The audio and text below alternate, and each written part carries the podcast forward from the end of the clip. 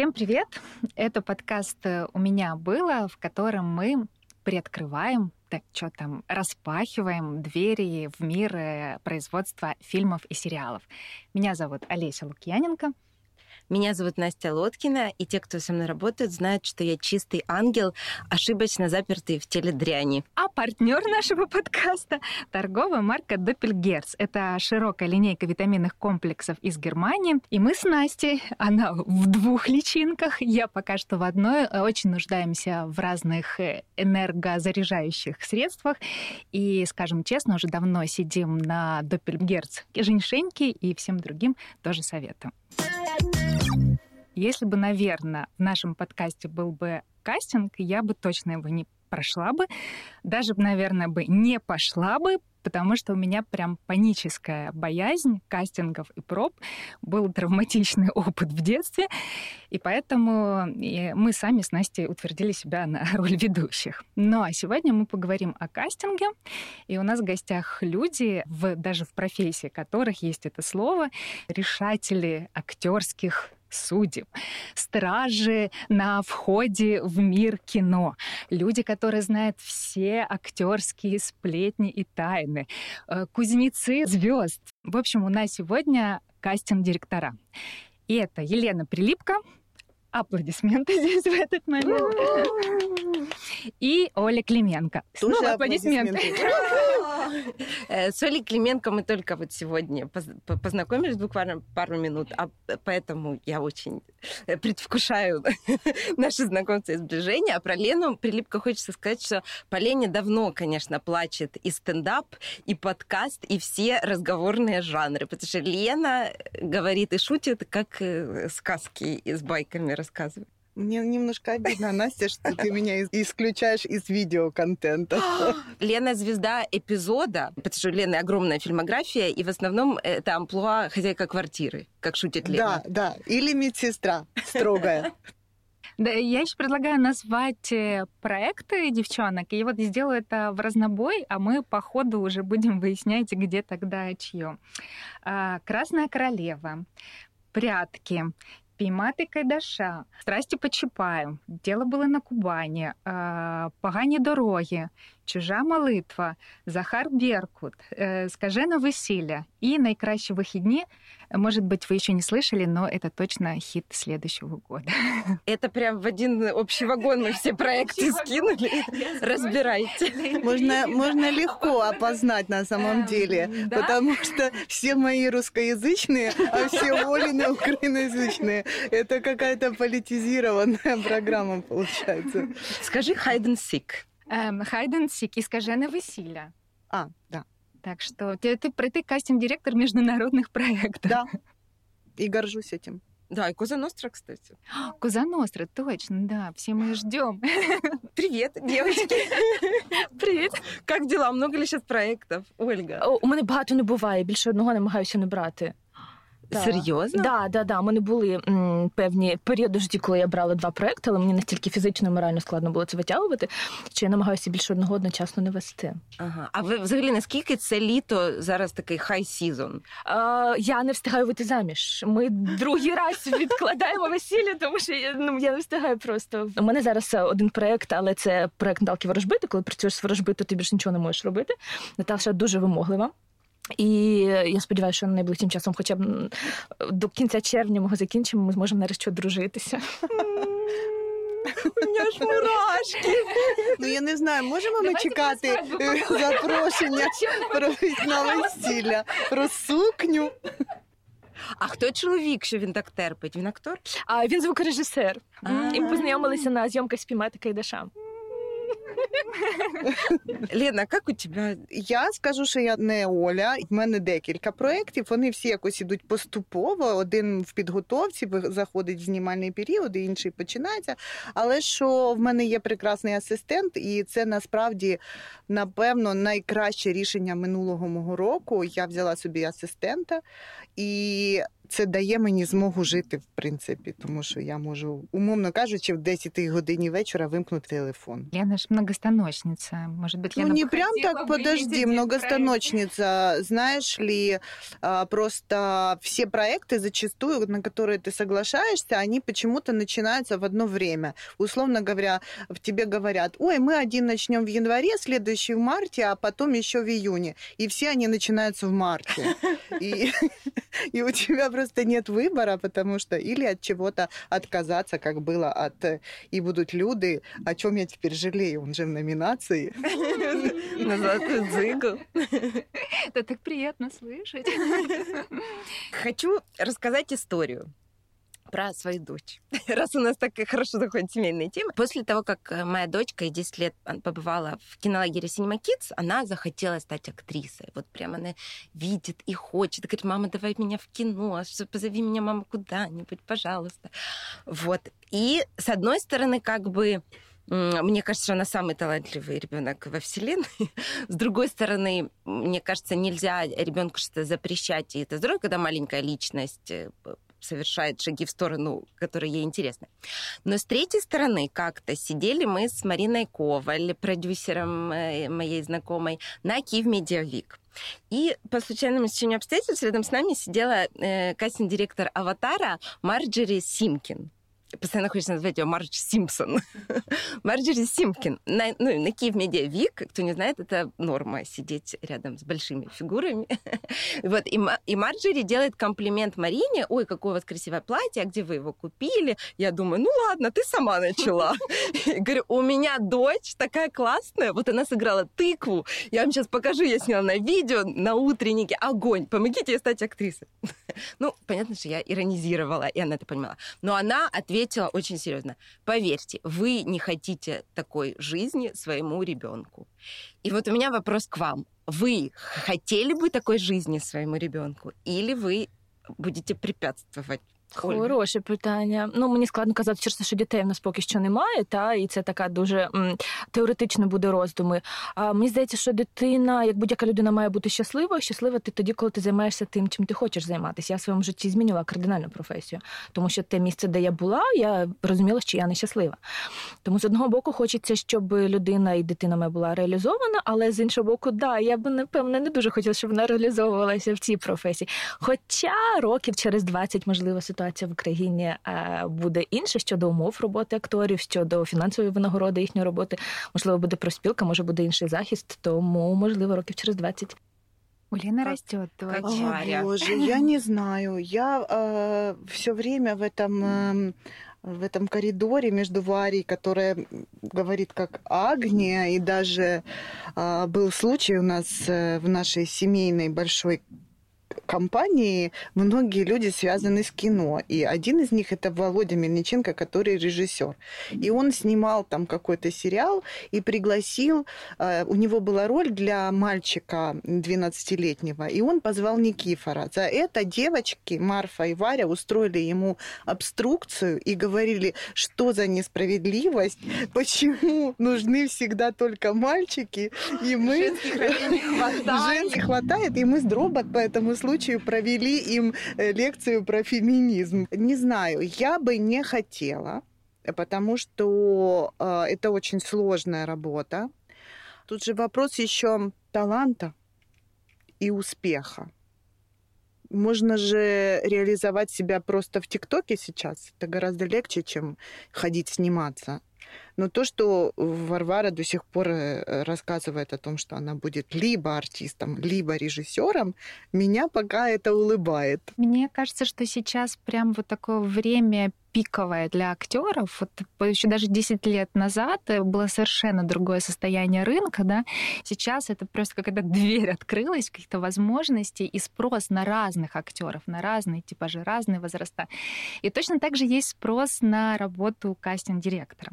И я вот хотела тут немножечко больше расспросить именно об этой профессии, потому что понятно, что в детстве, ну там, не знаю, в списке желаний, ну нет такой профессии. Никто не говорит, что он хочет быть кастинг-директором. Никто не знал, что это, в принципе, є така Да, професія. в как, дитинстві. как, вот как вы попали? Можете хоть немножко рассказать каждую свою историю? Мы специально гуглили всякие университеты, американские киношколы, чтобы найти, где учат на кастинг-директоров. Есть ли какое-то вообще лицензионное? Есть в Москве. Здається, В Москве, при, по-моему, при Амедии, они, у них был курс, ну, це который... курс. Ну, В- курс это не пять лет. Я, честно говоря, не знаю, что они учили на этом курсе, прям самое интересно. Потому что мой путь в эту профессию абсолютно не продуманный. Я не собиралась никогда быть э, кастинг-директором и не знала, что такое есть.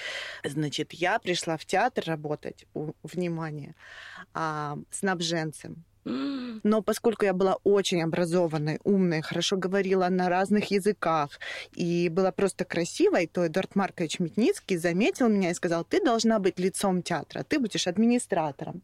И я пришла работать администратором. Он заставил меня посмотреть все спектакли. Потом он сказал, ты должна получить образование. И я пошла поступать э, в театральный институт на театроведение. И потом стала опять замдиректора и работала замдиректора, организовала всякие гастроли.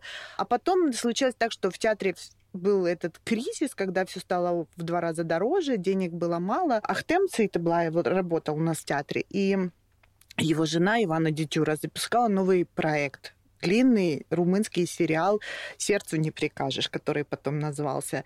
И она сказала, хочешь? А я что-то мы встречались, и я ныла, я говорю, боже, как мало денег, как-то как жить? Она говорит, ну хочешь, пойдем поработаешь, э, попробуешь. И я пошла, и меня взяли.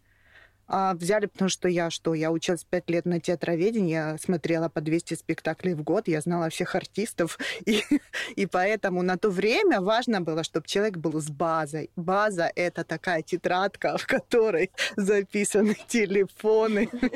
Это было самое ценное в человеке. Не то, что ты, условно говоря, можешь разобрать э, сценарий по ролям, а то, что у тебя есть телефон э, Ады Роговцевой, например. Оля, расскажи о себе, как у тебя произошло? А от е, те, чим займалася Лена, якраз я мріяла займатися саме цим. Я е, навчалась в е, театральному університеті, кафедра мене називалась ОТС, організація театральної справи, хоча в нас диплом було написано Організація театральної справи і театрознавства.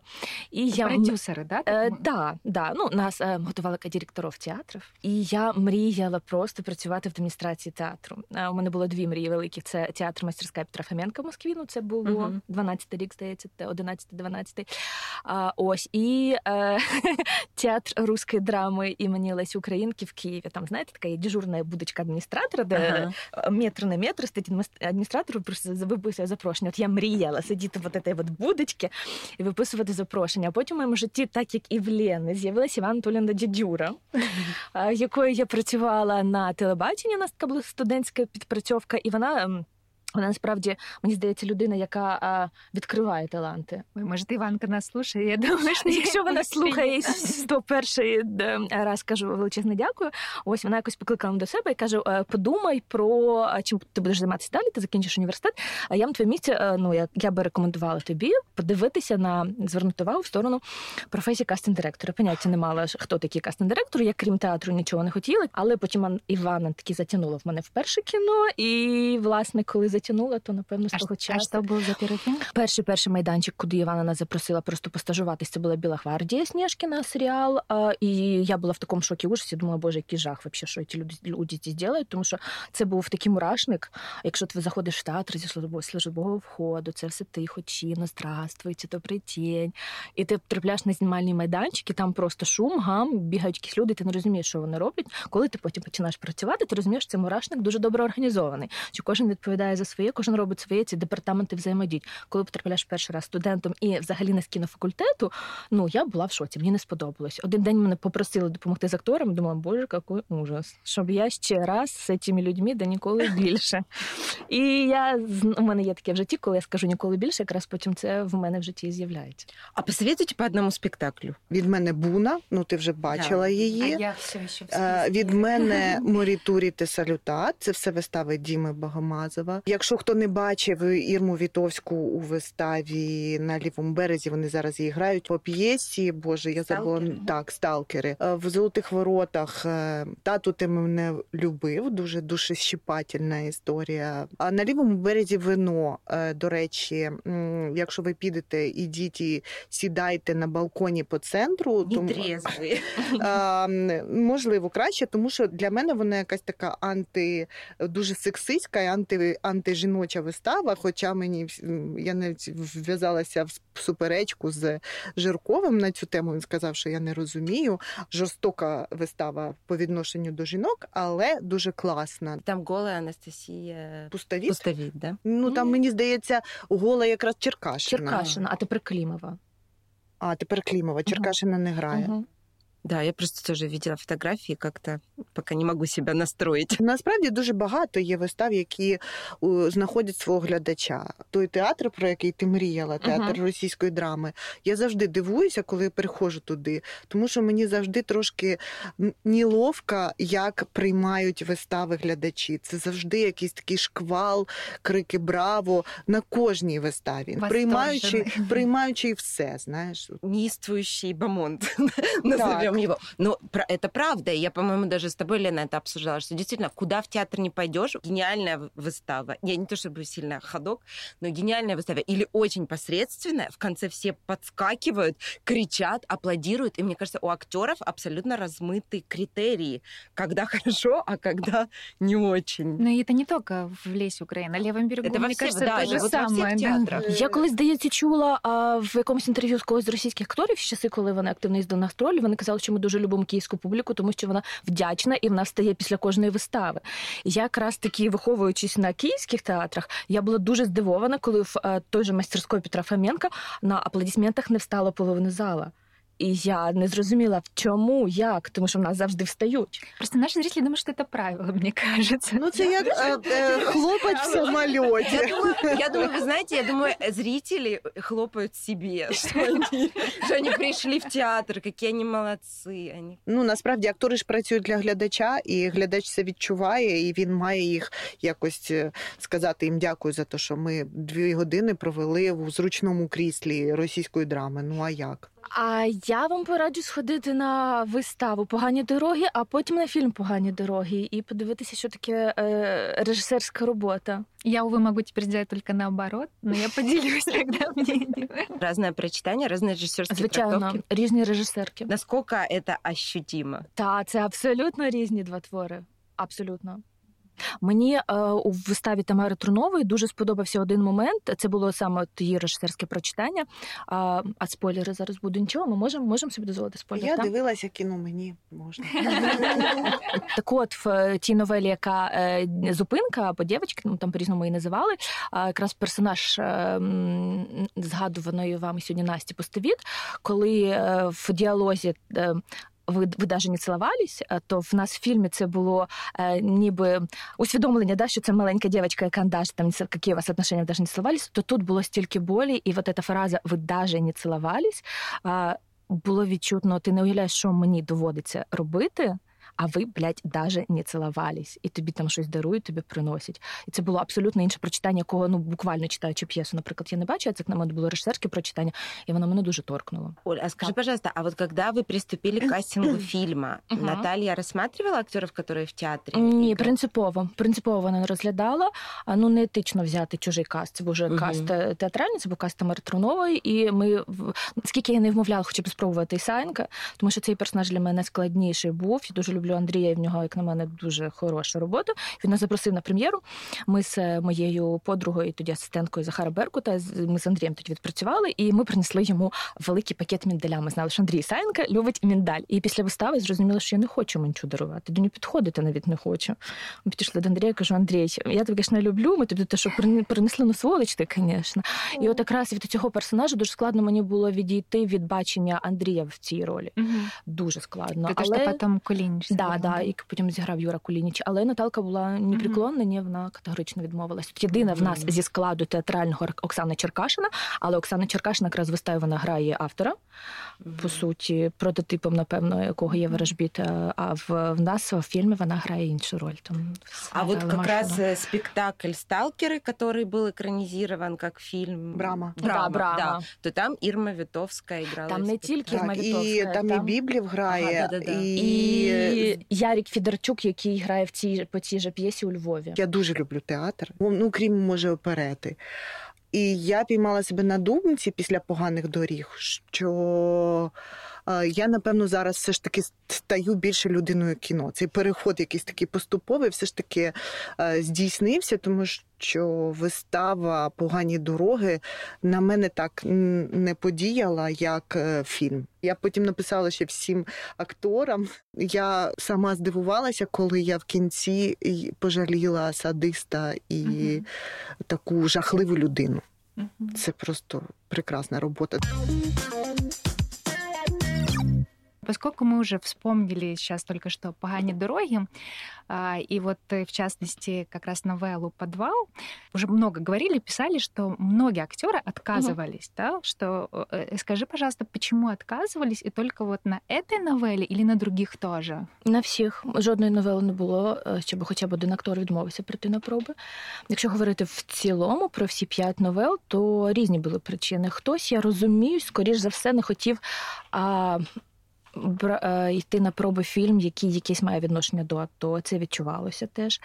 А хтось е, з дівчат, мені здається, хтось був вагітний. А одна в мене була актриса, яку я дуже намагалася умовити, але вона стовідсотково вона вже декілька років це повторює, але все одно приходять ті рік, я намагаюся, а раптом людини в житті щось змінилося, яка е, позиціонує мене себе 100% як театральна актриса, і вона в кіно просто не йде навіть на проби. Скільки років? їй ну під 50. Але найбільше відмовці були новели дівчата і Мгм. новели підвал. Там були їм просто масові десяткам відмовлялися актори від проб. Мало хто е, чесно пояснював, чому. Це, як правило, відмазки все-таки у мене там спектаклі, або, ну там я не змогу. Двоє, напевно, акторів, е, кого я зрозуміла з їхніми відмовами. І я розумію, тому що реально складний персонаж, реально треба копатися в собі і погружатися в дуже неприємну людську природу, в дуже складну людську природу. І не всі просто готові. Я не готова все ще подивитись цей фільм. Так. Я дуже боюсь. Дуже хочу, але дуже боюсь. А грати в такому Хотя я вот пошла посмотреть э, как раз ощущением то- того, что это будет так больно, так страшно, это какая-то будет градус неимоверное откровение, что это какой-то груз д- 200. И вот зайдя с такими ожиданиями, вот я вообще вышла. Было о чем подумать, но какое-то ощущение э, прикосновения к прекрасному абсолютно было. И я вот какой-то жести, не знаю, либо я уже так как это привыкшая, но я особо там как-то и не, не почувствовала. Ну, это наш любимый метод повышенных ожиданий. Да. Лена, а вот скажи, от чего еще у нас, как правило, отказываются актеры? Да, есть разные причины отказов абсолютно. И я бы на месте э, продюсеров не воспринимала это как какие-то укоры себе или как-то какие-то, ну, я не знаю, обидки, потому что причины могут быть абсолютно разные. Вот э, я помню и ситуацию с э, Видданной, да, где девушка отказалась по религиозным э, соображениям, и она до сих пор э, также отказывается от э, работ, в которых надо там целоваться, оголяться или еще что-то. Ну, это чаще, наверное, всего в сериалах, когда человек не ассоциирует себя с персонажем. Особенно а, сейчас много стали снимать каких-то, например, ситкомов, достаточно таких с юмором ниже плинтуса. И многим артистам это неприятно, или они не хотят, чтобы их ассоциировали с этими персонажами. Есть такой актер, который э, часто пишет на Фейсбуке какие-то смешные, э, значит, рассказики, и он пишет, что я вот э, играл в каком-то там сериале какого-то педофила, и меня узнала женщина в переходе и начала кричать и кричать, уходи отсюда, ты там педофил, ты там еще что-то. И он говорит, я даже не знаю, как мне реагировать. С одной стороны, мне приятно, что мне поверили, так я хорошо сыграла, с другой стороны, я просто хотел купить помидоры. Иногда отказываются, потому что нечего играть, особенно большие артисты, которым нету так называемого развития персонажа, какой-то арки. Вот. По-разному отказываются. А я вот вспомнила, у нас э, был с Леной совместный проект по ПДН, и там была линия гей-герои, да, да, и об этом прямо такой смелый был проект на то время, об этом э, заявлялось в открытую, потому что это была одно, снова да. драматическая определенная да. ситуация. Это первое. Сейчас очень да. много геев да. стало. А, а тогда первый прецедент. Смелость телеканала СТБ и нашей студии. Ну, я помню, как смешно мне сказал артист, он говорит, Лен, ну, спасибо, конечно, но меня братва не поймет. У мене одного разу була відмова. Актор, прочитавши сценарій, сказав, що а, занадто багато сексу. А це ми хотіли пробувати на роль Карпат спіймати Кайдаша. Це е, гетеросексуальний секс між одруженими людьми.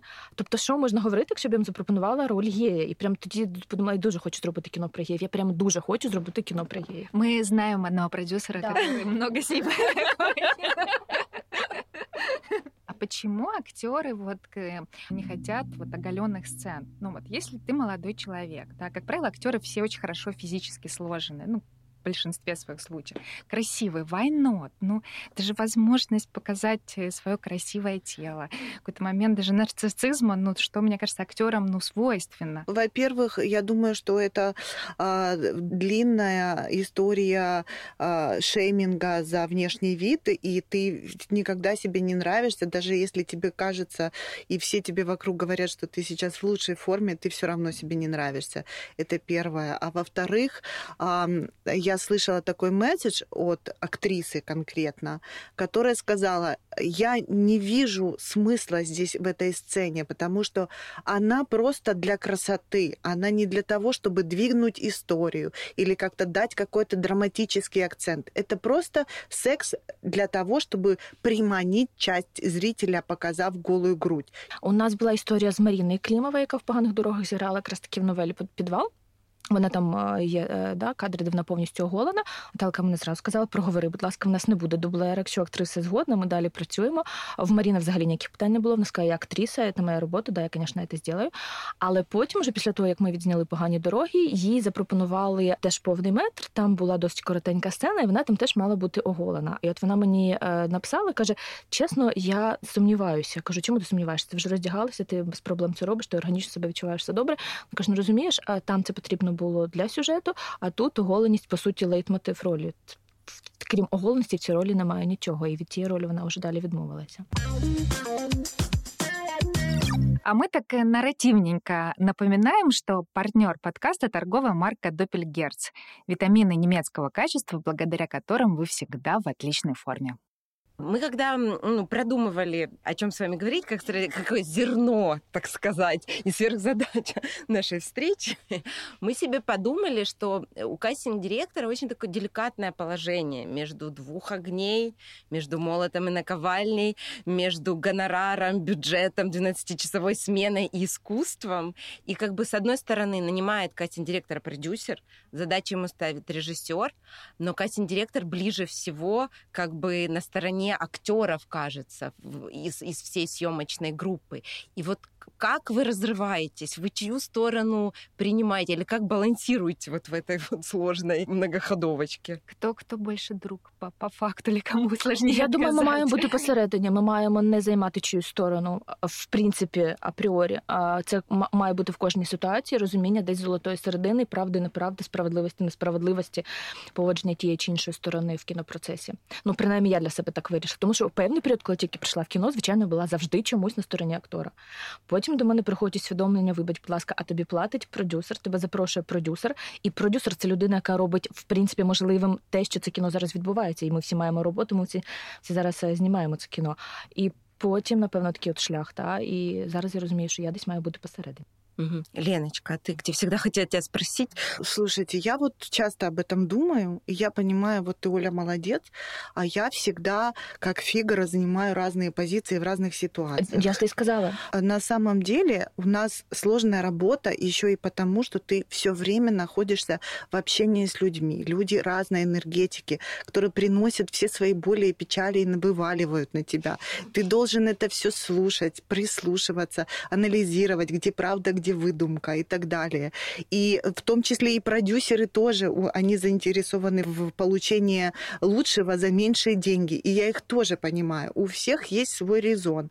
И поэтому есть какие-то правила. Вот та же 12-часовая смена, часовой обед и там еще что-то. Давайте все их соблюдать. И поэтому, когда бывает такое иногда на площадке, как артист, которого вызвали, например, и он не входит в кадр и сидит три часа и ждет по кадру начинает истерически звонить мне в телефон и кричать, почему меня вызвали народного артиста? Я бы мог... Я говорю, дружочек, ну, у тебя в договоре написано 12 часов. Почему ты не думаешь, что вся другая группа в такой же ситуации? И в... бывает история, когда этот же артист, например, опоздает, и все его ждут. И никто мне уже не звонит. Но Оля знает, у нас есть э, группка э, Ой, у вас есть секретная группка, да? У нас секретная группа много. И я там часто выступаю с какими-то революционными лозунгами и думаю, что всем нам нужен профсоюз, и всем нам нужен э, регламентация работы, потому что есть э, старые компании, которые заслужили свой уже как бы, статус э, за многие годы, вот как, например, фильм UA, да, и я могу э, разговаривать с людьми, даже называя имя фильм UA, это уже будет какой-то бренд. А есть новые компании, которые приходят с определенной целью, и они там могут э, не заплатить, как-то плохо отнестись к артистам, и это портит э, всем, э, скажем так, имидж. Профсоюз актерский, да? Актерский в том числе. Боль э, любого кастинг-директора сериала — это сведение графиков артистов, которые разрываются на три площадки одновременно. Это отвратительно. И э, отвратительно и в плане производства, и это отвратительно в плане того, что артист все-таки работает э, немножко другими средствами, не руками и ногами. Он работает э, другими органами. И эти органы от такой работы очень быстро приходят в негодность. И все равно оно где-то, да, и проскакивает какая-то фальш. Поэтому мое золотое, золотая моя мечта, что мы будем букировать артиста на три месяца, и он будет с нами все три месяца, каждый день, когда он нам будет нужен. С нужной длиной волос, бороды. Да. Мы, мы сможем его покрасить, побрить, постричь, похудеть, потолстеть. Сейчас мы в такой ситуации, что вот нам надо человек в усах а он не может завести усы, потому что он брит. И потом Стрельников Сережа до сих пор рассказывает свой кошмар, когда он одновременно снимался в Чапаеве и здесь в Порохидроп проекте. Он разрывался на, на две страны, на две площадки. И в, в обеих площадках были огромные большие роли.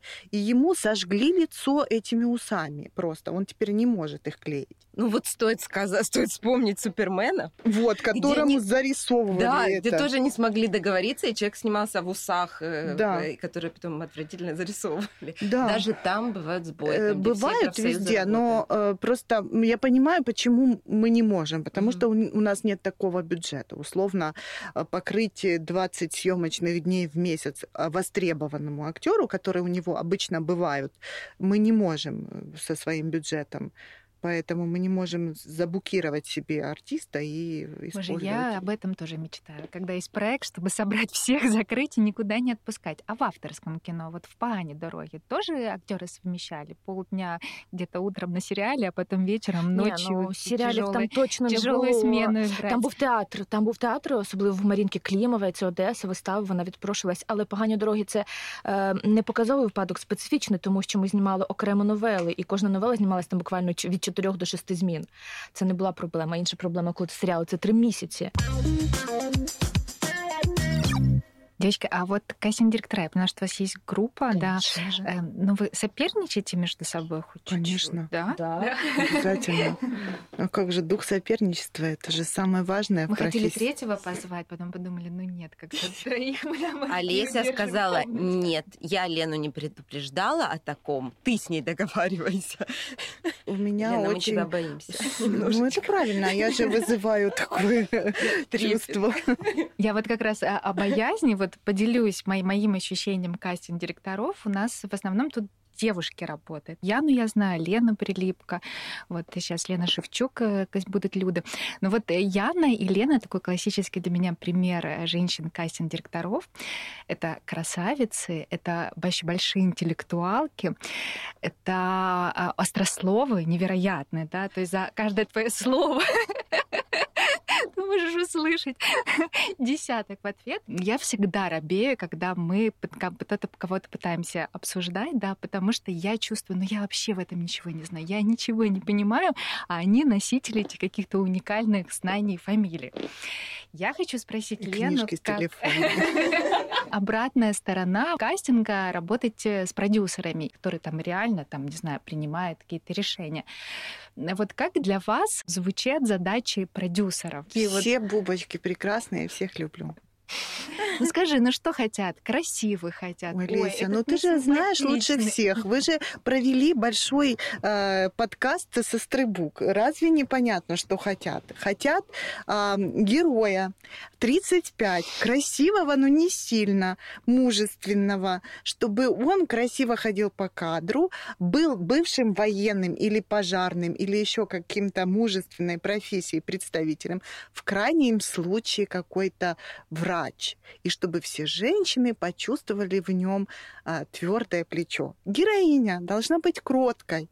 А, а, условно даже в пьесах это э, раньше в классификации было название голубая героиня. Это которая ничего не делает, не совершает никаких поступков, ходит Её красиво, плачет, плачет все время, а в конце приходит мужественный э, бывший военный и спасает ее и всю ее семью. А какие еще есть фразы, слова, которые мы используем, ну, мы, собирательный образ там, режиссеров, продюсеров, э, сценаристов, которые мы используем и которые вас бесят. Вот, например, там органичный, неорганичный актер, плюсует, крестьянское лицо. О, да, это мое любимое. Вообще обсуждение внешности для меня это был самый первый такой удар. Я привыкла к тому, что артист может быть разным и нужен разный. Преподаватели себе на первом курсі набирають условно сватання на гончарівці. Вони знають, що вони із цими людьми зможуть поставити сватання на гончарівці на четвертому курсі.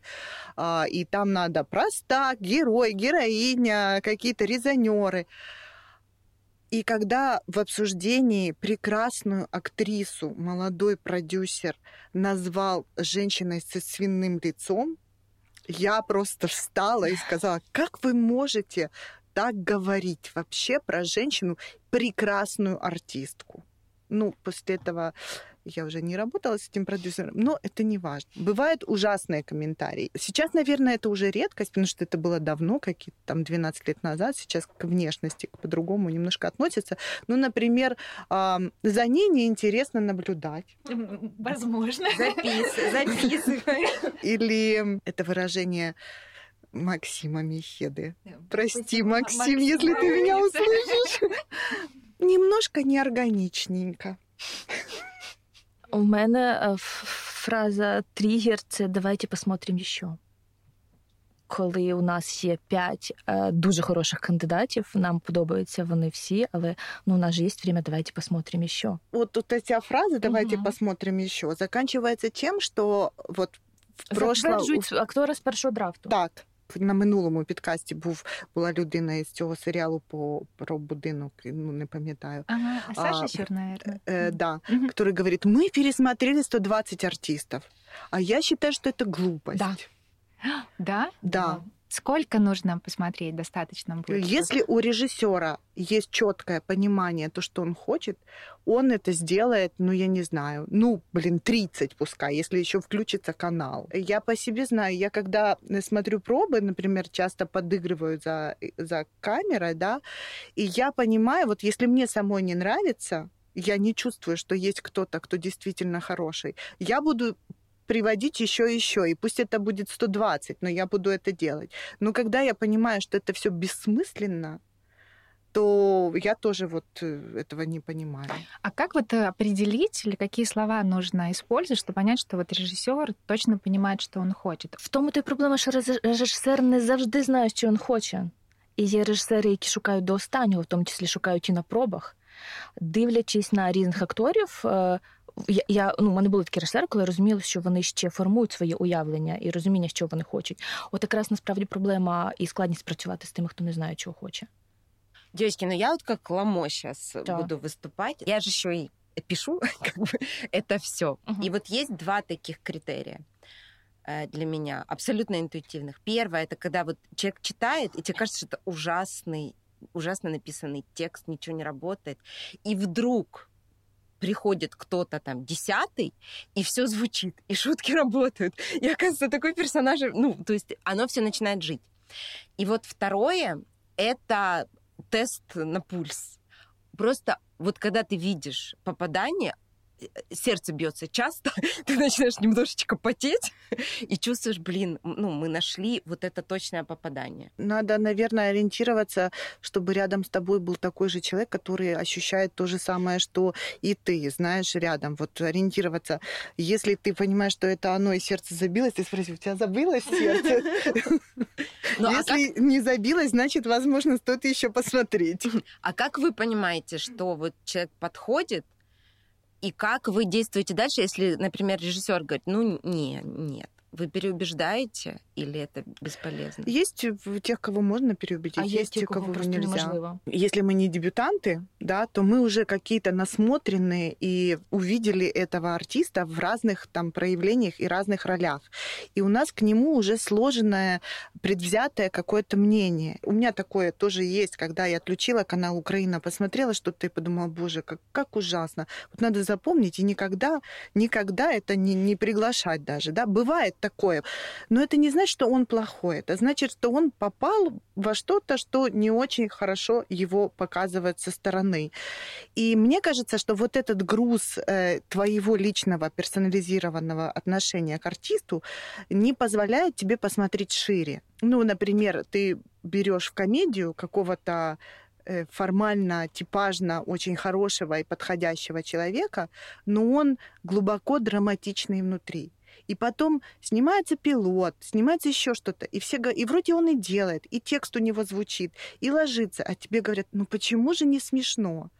А потому что в этом человеке нет юмора. Никто не может стать другим человеком. Ну, за исключением, не знаю, Бейлок, например, или еще каких-то больших артистов. Но это тоже мы видим его там раз за пять лет на экране, и он, наверное, все пять лет готовится к тому, чтобы это вот нам показать. А так-то мы должны на органику артиста класть своего персонажа, уже примерять, подходит нам такой человек или нет, или мы ищем другого. з цим попаданням і відчуттям попадання буває дуже по-різному.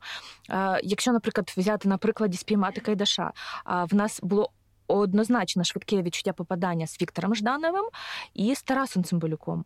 І у нас були величезні сумніви, терзання з Лавріном до просто до останнього. Ми робили три фокус-групи серед своїх подружок, серед своїх зна- знайомих, тому що ми не дуже не могли довго вирішити і обрати між двома акторами. А хто був другий цікаво? Я тобі скажу на вушка потім. Добре. Добре.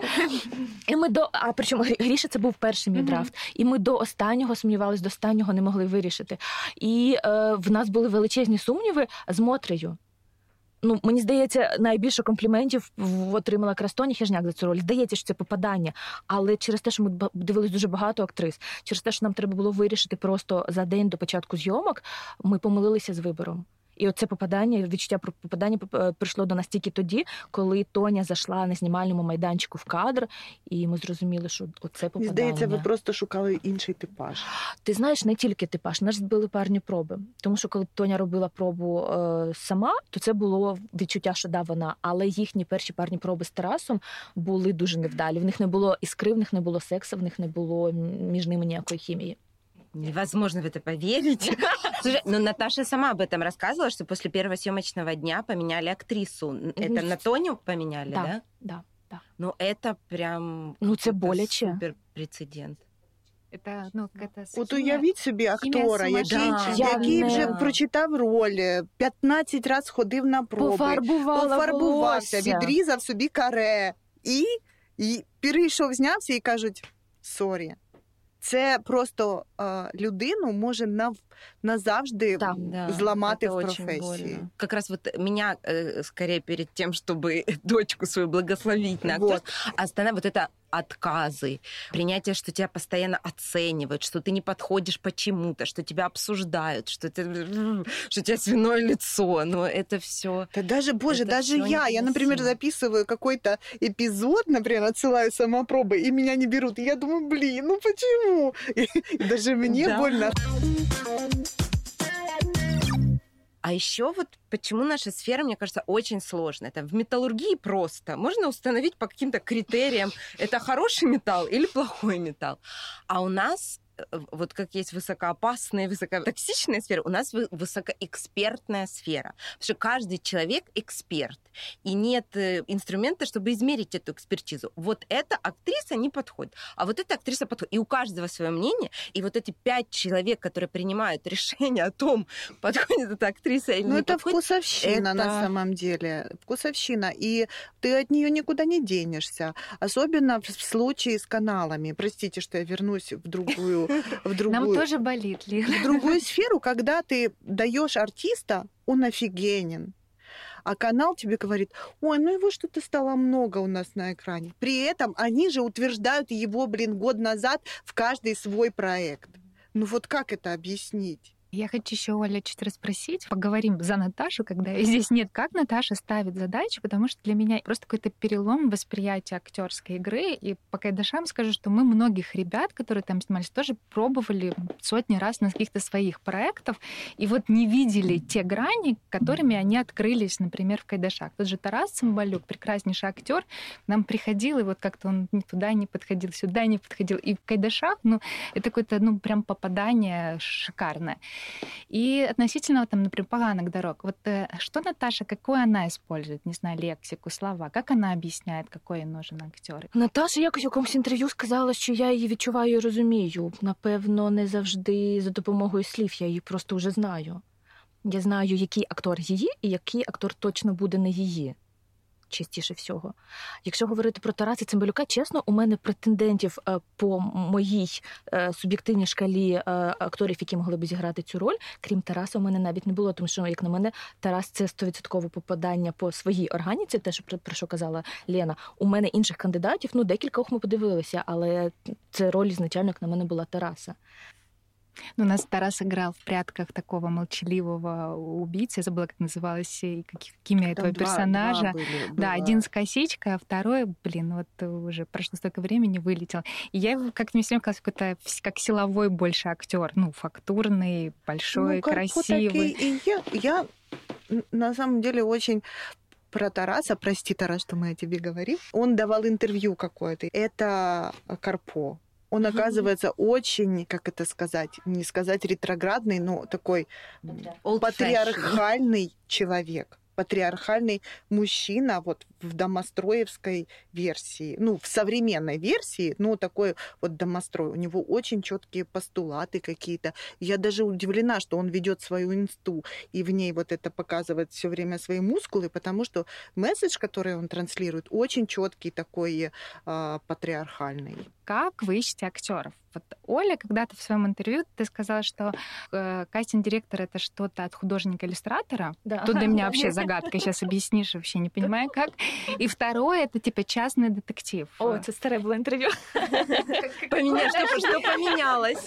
Ні, ні, це було просто розказано, напевно, на дуже конкретному випадку з приводу частного детектива. Це нам на Захарі Беркуті не так складно було знайти актора на роль, як знайти контакти цього актора. І ми дійсно, як аля частні детективи ходили, шукали і будь-які зв'язки. Врешті-решт вийшла на монгольське посольство, яке нам все одно не допомогло. І да, це це, це Це ви предводителі монголів да, да, да, да, насправді е, знайшла його досить швидко, але я не могла знайти його контакти. Написала в театр. Я чомусь думала, що в Монголії знають російську. Я не знаю, але там не знають російську взагалі. Я написала е, лист в театр російською і англійською. Мені не відповіли. Я написала йому на Фейсбук російською, англійською. Мені не відповіли. Ми знайшли е, в консульство Монголії, яке складалось рівно з двох е, людей. Це був консул і секретар, яка була його дружиною. Ми їх ловили на зупинці, вони вже мали від'їжджати. Нам охоронець їх показав, ми бігли в прямому сенсі слова. Ми їм намагалися пояснити, що нам потрібно. А він нам тоді дуже сильно допоміг з перекладачами. Перекладачі з монгольської це виявилось теж великий дефіцит, але він все одно не зміг нам допомогти з контактом. І ми потім тільки знайшли теж, дякуючи Фейсбуку, спільні фото його з е, е, казахським каскадером-кінником. Я з ним задружилась. Він розумів російську. Його попросила, і він мені знайшов телефон ми йому подзвонили англійською мовою, намагалися щось пояснити. Він не розумів англійську. Тому в нашій професії не тільки іноді складно знайти актора на роль, а іноді складно фізично знайти цього актора. Лена, мы хотим тоже еще слышать твою историю, потому что благодаря тебе, можно сказать, у нас э, в Украине появился, ну, почти гражданин Украины. Гражданин Украины. Воха-воха. Это Джимми Воха-воха, да, это э, зять из «Скаженное веселье», батьку... Батьку це ви. Лена, расскажи, как, где ты нашла этот алмаз?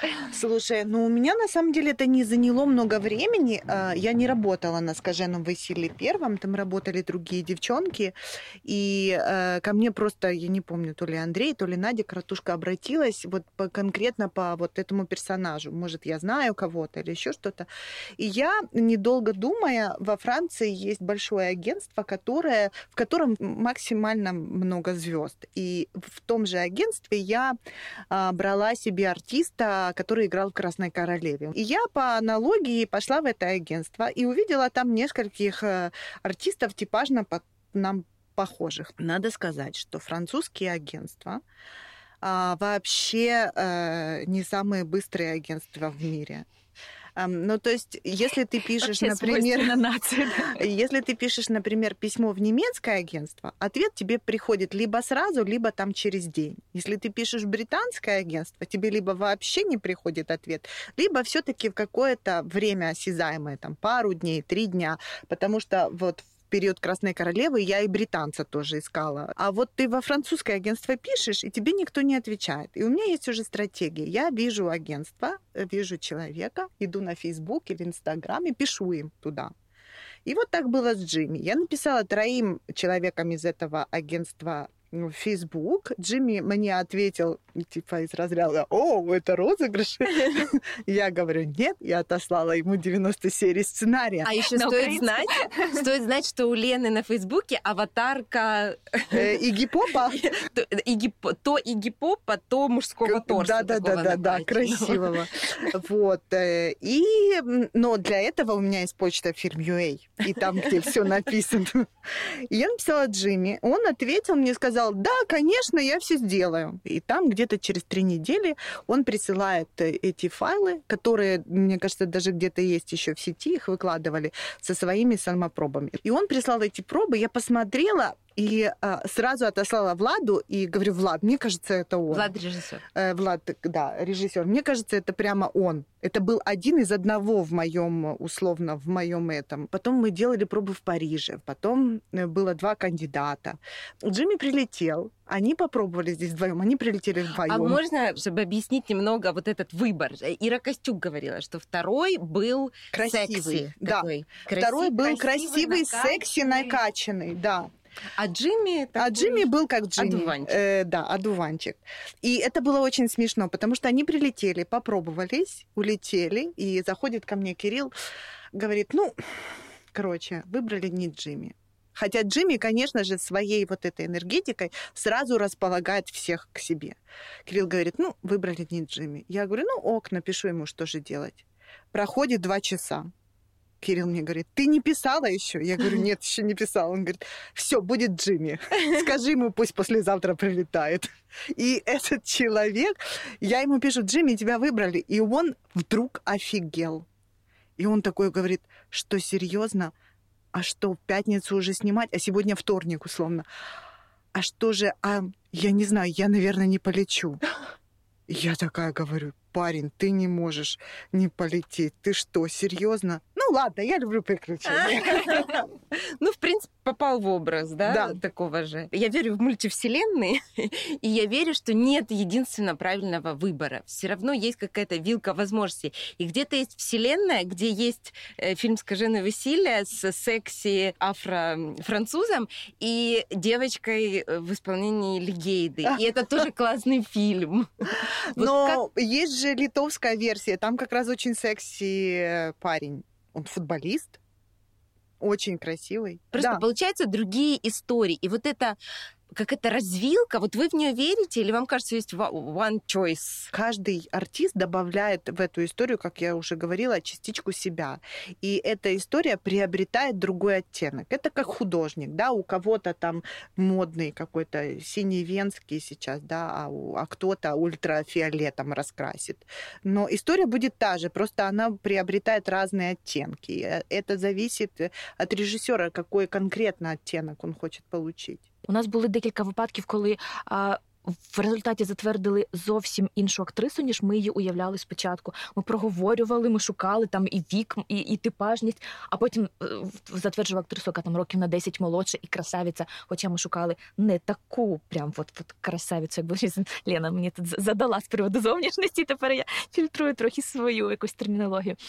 Ось а тому я згодна, що напевно немає єдино правильного вибору. Є вибір і є його наслідки. Кастинг-директор — это более творческая профессия или менеджерская? Ну, хотелось бы, конечно, напомнить э, господам продюсерам, что мы в творческой группе э, по классификации профессий, там же, где и режиссер. М, Хотіла сказати спочатку 50 на 50, але не буду йти в відсотки, але обов'язково і має бути і є в нас і те, і те. Ми а, маємо бути тайм-менеджерами. Це куча організаційної роботи насправді теж на тебе лягає, але це е, в тому числі і творча робота. Ми зараз, коли їхали до вас на ефір. Власне, запізнилися. Ми з чоловіком в нас прям була сутичка. Така у нас був спір з приводу, чи достойні кастинг-директори окремої номінації. Дася же об этом активно А, вот. заговорили. І він мене намагався спровокувати, а докажи, а аргументуй, а чому? І от якраз ми вийшли на момент творчості. Чому наг- нагороджують перш за все творців та тих, хто є авторами своєї праці. Я, я за першою світою юрист, я вже прийшла на закон України про авторське право і суміжні права, намагаючись пояснити йому, що що таке автор з точки зору законодавства. Автор це людина, яка своєю творчою працею створює той чи інший твір. І результат твору, власне, і твір є не- невіддільний від творчості автора. Тобто ми міняємо автора, міняється абсолютно твір. Тепер виникає питання: два різних кастинг-директора зроблять однаковий підбір. Запропонують а, режисеру тих же акторів, запропонують все-таки різних акторів в залежності від свого бачення і свого особистого смаку. Мені здається, різні. Ну, Не згодна. Давай, кажи, давай. Ні, я, думаю, я, у думаю, і, е, знов же ти бачиш, е, Так. ти же як представник а, андеграунда і авторського кіно. Тому почекай, почекай. Тому а, так, а я як представник комерційної а, ланки в нашій професії скажу, що так, різні кастинг-директори запропонують різних акторів на одну і ту ж е, роль. Можливо, там будуть якісь співпадіння, але е, частина буде різних. Але виберуть все рівно продюсери, і це будуть одні й ті ж самі люди. От і все. До речі, Леся перший продюсер, який написала мене в титрах взагалі передніх. Я вітала тебе. Ти пам'ятаєш настільки раділа, що в тебе був передній титр. Так. Це теж визнання. До цього ніхто не писав Ні, е, нас не мене в пишуть. передні ти. А мене написали з кліматика і Даша якраз після цієї історії, яку розказала Ната- Наталці, а про Лену, в тому числі про те, що нас не пишуть в, на- в початкових титрах, тому що не відносять все-таки нас до а, основної творчої команди фільму. Я как бы готова дать все медальки кастинг-директорам, но я вот думаю, а вот как оценивать работу? Вот типа вот как, как для себя эти критерии очень сложно. Но вот когда Лена вспомнила про прятки, я просто так очень четко поняла, что если вы вынете Лену Прилипко из, ну, было бы другое кино. Это, Да. да, это было бы стопроцентно Я, другое например, кино. в прятках очень прям горжусь тройником, потому что А мы его прямо вообще по это- самопробам нашли. Да, Помнишь, мы его нашли по смешные? самопробам, мы его выбрали одного из одного, и теперь у него прямо какая-то огромная карьера. Когда-то мы говорили с Ирой Громоздой, и она говорила, я не беру красивых людей в этот сериал, я люблю таких необы... но некрасивых людей. И в итоге вы выбрали двух моделей на две главные роли. По секундочку. Во-первых, это нестандартная красота. Э, Безусловно, но э, это красота. Сложно назвать Варту нашу красивой. Сложно. А, ну да, причем у нее же, если послушать, она модель, но у нее очень много есть даже там боли по поводу того, что ее все время за парня воспринимают. И ее сложно назвать красивой. Но Мне мы, легко назвать её но мне, красивой. но мы искали именно такое. Потому что были другие. Были- была, например, Женя Громова у нас на пробах, о которой потом Леся даже забыла, а когда вышел фильм э, «Верность», она мне говорит, «А вот ты, ты видела такая артистка? Я говорю, вспомни наши пробы. «А, я даже забыла. А по поводу Рыкова, а, да простит меня Петя. А, Леся говорит... тоже переехал, кстати. Леся говорила... Вернулся, но мы думаем, что мы его вернем скоро. Леся говорила, что да, мне кажется, он сильно красивый. Но я не вижу в Пете вот той красоты, которая бы мешала ему играть следователя. И мне кажется, на экране он вообще некрасивый.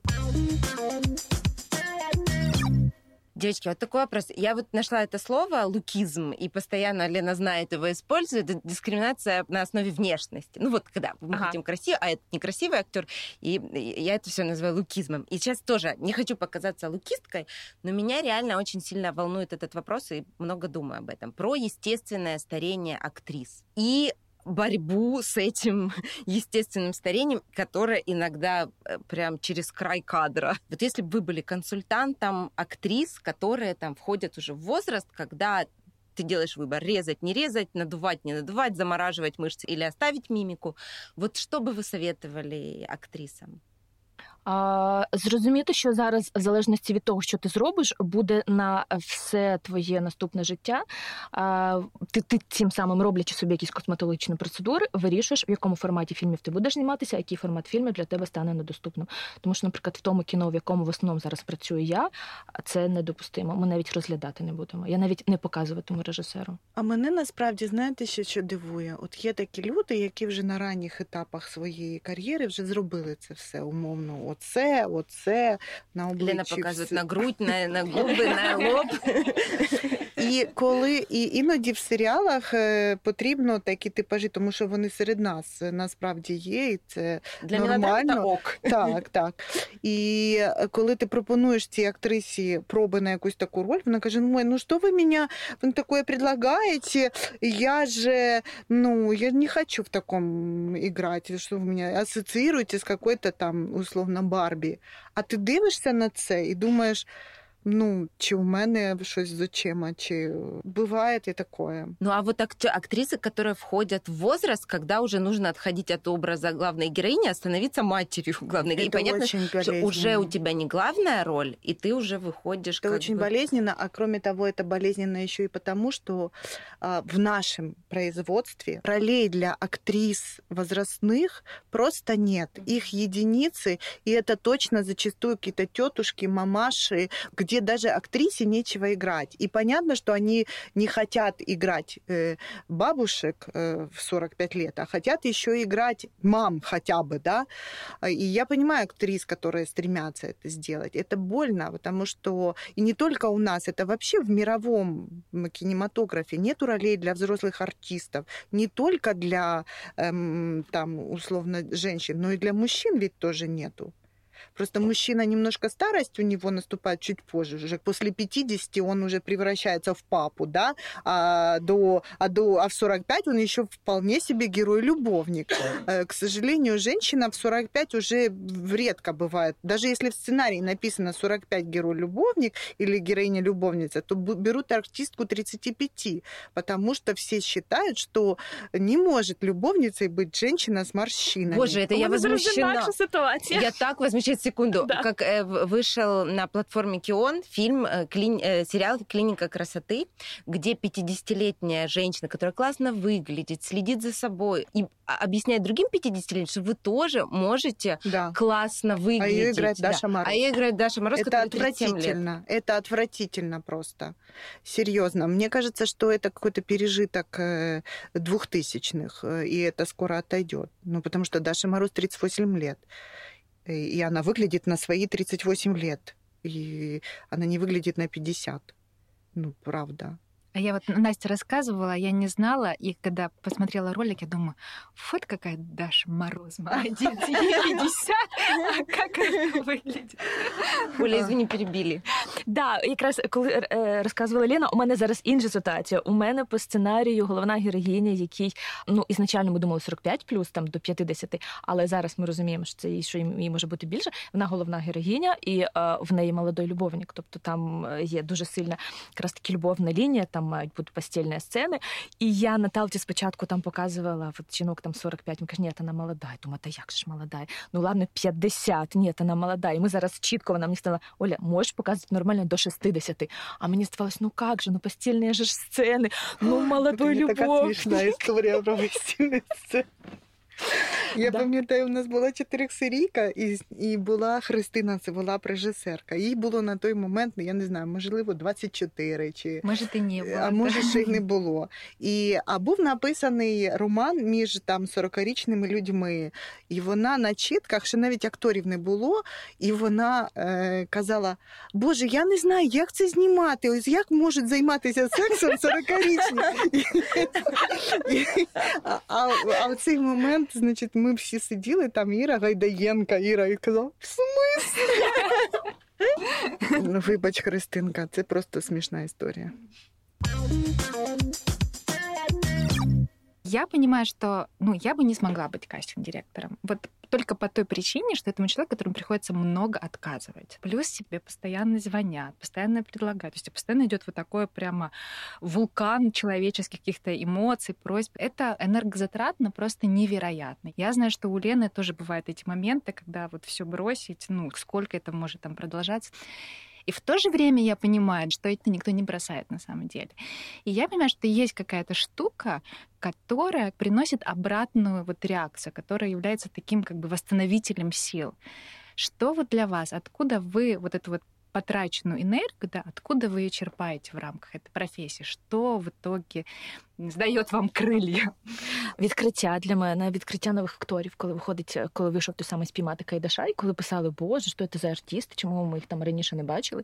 Ти розумієш, я їх знаю вже багато років. Е, от з'явився до них матеріал. Ми їх нарешті ми змогли вам їх показати. І от для мене кайф це знаходити і показувати, привозити і показувати, іноді вмовляти, тому що бояться привозити і показувати. Інший кайф це коли високо оцінюють потім акторські роботи, акторів, які ти знайшла. От в нас зараз сім наших акторів з поганих доріг номіновані на дзигу. Для мене це гордість, для мене це кайф, я страшенно за них радію. І от для мене цей момент це якраз от той момент зворотньої енергії, яку я отримую. Номінацію касін директора на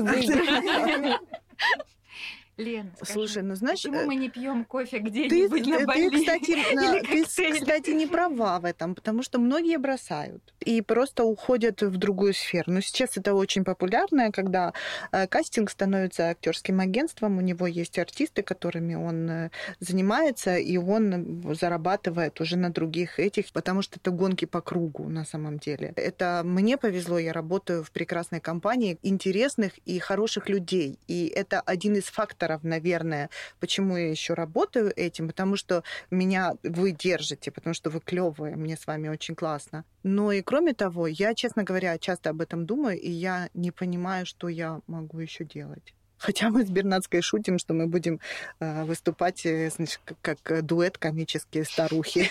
Я, честно говоря, хочу его когда-нибудь увидеть, хочу, чтобы ты работала. Но я дуэт тоже хочу посмотреть. Настя, ну напиши мне, напиши мне стендап. Я же понимаю, что я сама, сама не напишу Ты сама напишешь, ты очень смешно все, все всегда формулируешь. Мы рассмотрели творческую сторону, тут очень много еще такой менеджерской стороны, да, когда тебе нужно сводить графики, даты, где-то сохранять пробы и так далее.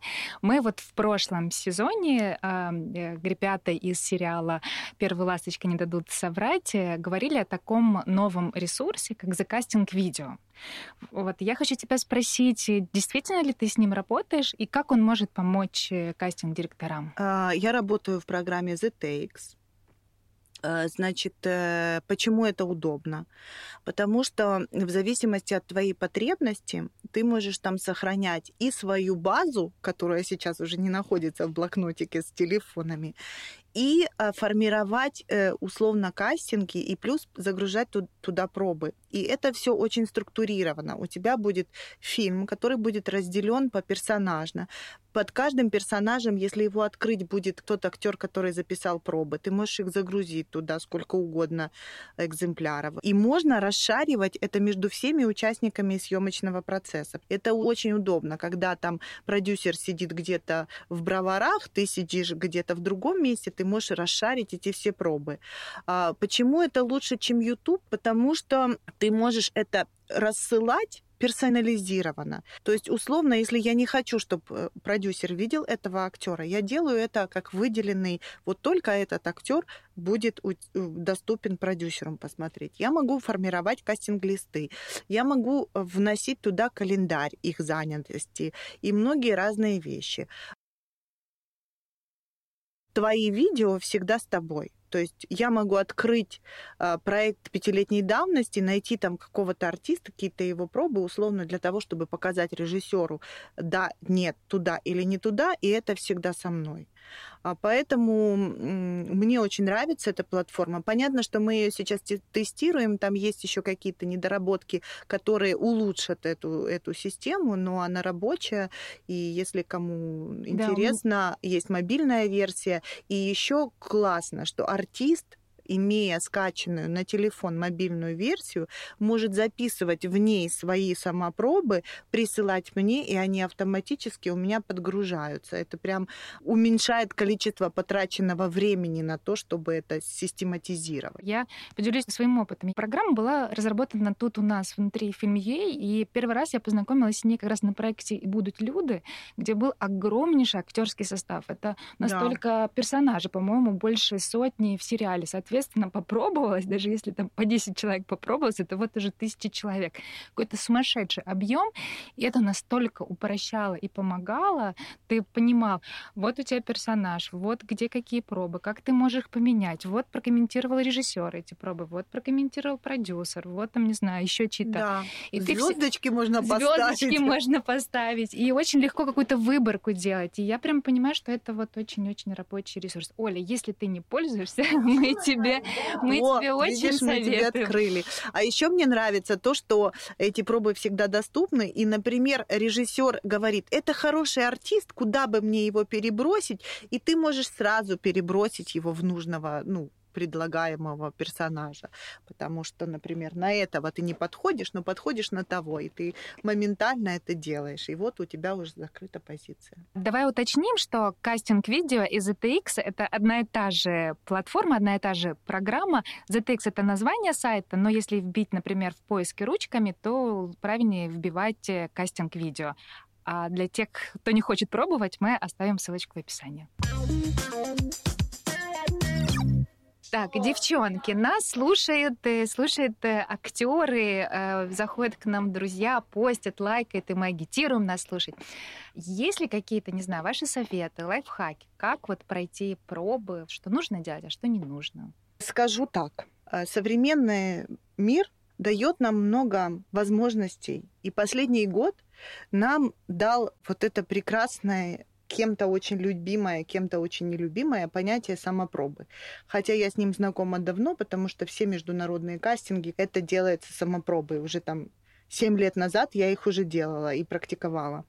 И мне кажется, что артистам, которые не любят самопробы или считают, что продюсеры таким образом экономят, потому что они, им не надо снимать студию, камеру брать, там, нанимать персонал, а просто это все сделает артист, а продюсер уже не затрачиваясь выберет его. Так вот, я считаю, что для артиста это прекрасная возможность попробовать себя, посмотреть на себя со стороны, выбрать лучшее, по его мнению, да, и прислать. Вот сейчас у меня там 16-серийный проект, в который мы всех утвердили по самопробам. Просто всех. Никому не надо было ездить никуда, потому что был карантин, и это все было сложно, но тем не менее, проект снимается, и судя по отзывам, что все прекрасно и все хорошо. Поэтому от меня совет: не бойтесь самопроб, экспериментируйте. Даже уже там Нина Галена, бабушка, которая 80 лет пишет самопробы, все могут, это не страшно. И второе, приходите готовыми, просто готовыми. Хотя недавно я читала смешной пост о том, что, опять же, мой любимый артист э, написал, что вот кастинг-директор э, э, призывает всех приходить уже в костюме и гриме. И что, если я последнюю эпизод записывал на педофила, то что мне, в каком гриме мне приходить? А я откомментировала, потому что, скорее всего, это была моя просьба, и я им написала, что вы, конечно, должны прийти в плаще и с карамельками, а как иначе? Я не скажу, что надо прям надеть костюм, но просто если вы летом приходите пробоваться на юриста, то хотя бы не в шортах и в футболке придите, а что-то более э, ну, как би, соответствуюче образу. У мене інша історія. Ми дуже часто просимо актрис прийти абсолютно не нафарбованими. І я не знаю, який відсоток приходять не нафарбованими абсолютно. Тому що все одно це от так. Це теж для мене супервечірній макіяж. Ну як я могла вийти із тому от так. Тому, а, якщо є якісь конкретні Побажання від режисера, від кастинг-директора, там бути без макіяжу або бути в сукні, так як те, що каже Лена, в певному вже якомусь образі, що виявляється там в одязі або в макіяжі, то якщо, будь ласка, вас це попросили зробити, намагайтеся це зробити. Вчіть, будь ласка, текст. Це звучить настільки ніби смішно і банально, але б це не звучало, якщо б у нас не було випадків, коли актори приходять, а гірше, коли приїжджають з інших міст, продакшн їм оплачує дорогу. І в мене були такі актори, які приїжджали, ми їм дорогу оплачували, а в них був невивчений або недовчений текст. Якщо робиться проба, а твої очі десь тут в бумажці, це провалена проба, її просто немає, можна просто викинути. Після того в мене правило, я пишу акторам, яких запрошуємо з інших міст. У випадку, якщо ви приїжджаєте з невивченим текстом, ми не оплачуємо дорогу в Полтаві.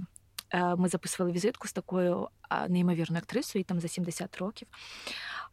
І вона нам сказала, нібито абсолютно банальну штуку, що успіх складається з трьох Т: це талант, трудолюбін, вона російською розмовляла, і терпіння. Мені здається, всі ці три речі мають бути, і всі вони однозначно важливі.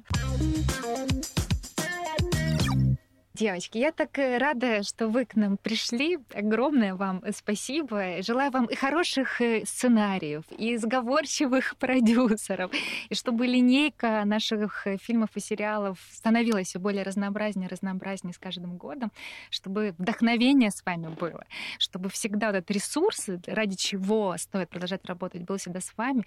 Ну, Елена, ну мы ждем комический дуэт. Все-таки они должны случиться. Партнер подкаста — это торговая марка Doppelgerz. И мы дарим нашим гостям важную штуку, которая поможет вам себя хорошо, уверенно и здорово чувствовать. Коллаген 11 тысяч плюс незаменим во время активных физических нагрузок. Выступает профилактическим средством при воспалениях и травмах связок, сухожилий и суставов. Класс! Спасибо! Мы сегодня вспоминали уже нескольких актеров. Мне вот, пользуясь моментом, нужно заручиться вашей поддержкой. У нас, значит, есть идея с Настей сделать выпуск, выпуск об актерах нашего сердца о современных секс-символов украинского кино. Пообещайте, пожалуйста, что будете всячески способствовать, чтобы этот выпуск состоялся. Mm, у меня столько секс-символов, я даже не знаю, кого выбрать. У нас уже есть. А, мы, как, мы как продюсеры, мы все уже так, решили. Скажите мне, Александр Пескунов там есть? А... Нет, значит, я не помогаю. Я скажу вам, что вот э, секс-символ моей юности это Анатолий Георгиевич Костякоев да. в спектакле ну, «Мастер и Маргарита», конечно, от которого у тебя э, в 13 лет уже дрожат колени.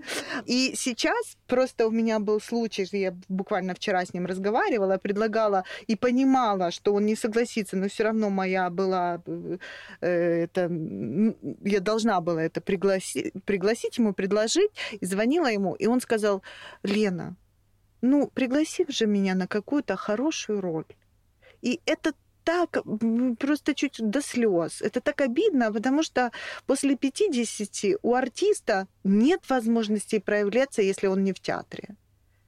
А есть такие, ну хорошо, что Жданов сейчас в таком как раз соку, но он он же как собака, он заходит в кадр, он любой текст присвоит. Есть такие артисты, которые любой текст присвоят себе. И вот еще пройдет два года, и ему нечего будет играть в кино. Это тоже к продюсерам вопрос. А то вы секс-символом хотите, а сценарии им писать не хотите.